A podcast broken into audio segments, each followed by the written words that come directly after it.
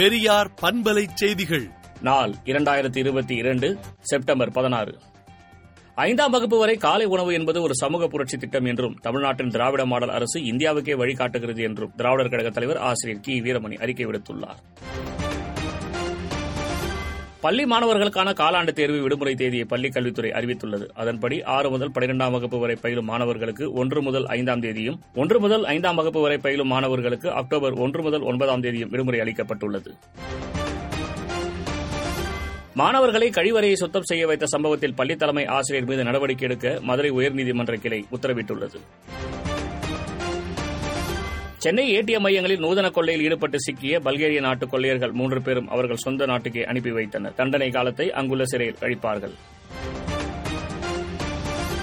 சென்னையில் மீண்டும் கொரோனா பாதிப்பு சற்று அதிகரித்துள்ளது. இதைத் தொடர்ந்து பொதுமக்கள் கவனமாக இருக்க மாநகராட்சி எச்சரிக்கை விடுத்துள்ளது. நீட் தேர்வில் தேர்ச்சி விகிதத்தை உயர்த்தும் வகையில் நடவடிக்கை எடுக்கப்படும் என அமைச்சர் க. பொன்முடி கூறியுள்ளார். நீதித்துறையை அவமரியாதை செய்ததாக தொடரப்பட்ட வழக்கில் சவுக்கு சங்கருக்கு ஆறு மாதம் சிறை தண்டனை விதித்து உயர்நீதிமன்றம் மதுரை கிளை உத்தரவிட்டுள்ளது. டெல்லியில் அம்பேத்கரும் மோடியும் என்ற புத்தகத்தை முன்னாள் ஜனாதிபதி ராம்நாத் கோவிந்த் வெளியிட்டார். பஞ்சாப் முன்னாள் முதலமைச்சர் அமரிந்தர் சிங் அடுத்த வாரம் பாஜகவில் இணைய உள்ளார் என தகவல் வெளியாகியுள்ளது. ராஜஸ்தானின் நள்ளிரவில் பாம்பு கடியை குணமாக்க மருத்துவமனையில் சிகிச்சை பெறாமல் சாமியாரிடம் அழைத்து சென்றதால் இரண்டு சிறுமிகள் பரிதாபமாக உயிரிழந்தனர்.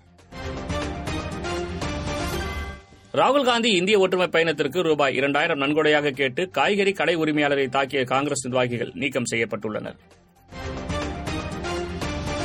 சிபிஐ அமலாக்கத்துறை போன்ற விசாரணை அமைப்புகள் தேவையற்ற தொல்லைகளை கொடுப்பதாக அரவிந்த் கெஜ்ரிவால் விமர்சித்துள்ளார். ஷங்காய் ஒத்துழைப்பு அமைப்பில் இடம்பெற்றுள்ள நாடுகள் பங்கேற்ற இரண்டு நாள் உச்சி மாநாடு உஸ்பெகிஸ்தான் நாட்டில் சமர்கண்ட் நகரில் நடைபெற்று வருகிறது. கடந்த எழுபத்தைந்து ஆண்டுகளாக பிச்சை கிண்ணத்தை சுமந்து கொண்டு அலைந்து வருகிறேன் என பாகிஸ்தான் பிரதமர் ஷபாஸ் ஷெரீப் கூறியுள்ளார். ஸ்வீடன் தேர்தலில் ஆளுங்கட்சி தோல்வியடைந்தது. மூன்று இடங்களை அதிகமாக பிடித்ததால் எதிர்க்கட்சி கூட்டணி ஆட்சி அமைக்கிறது.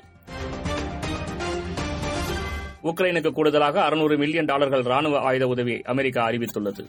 விடுதலை நாளேட்டை விடுதலை டாட் இன் இணையதளத்தில் படியுங்கள்.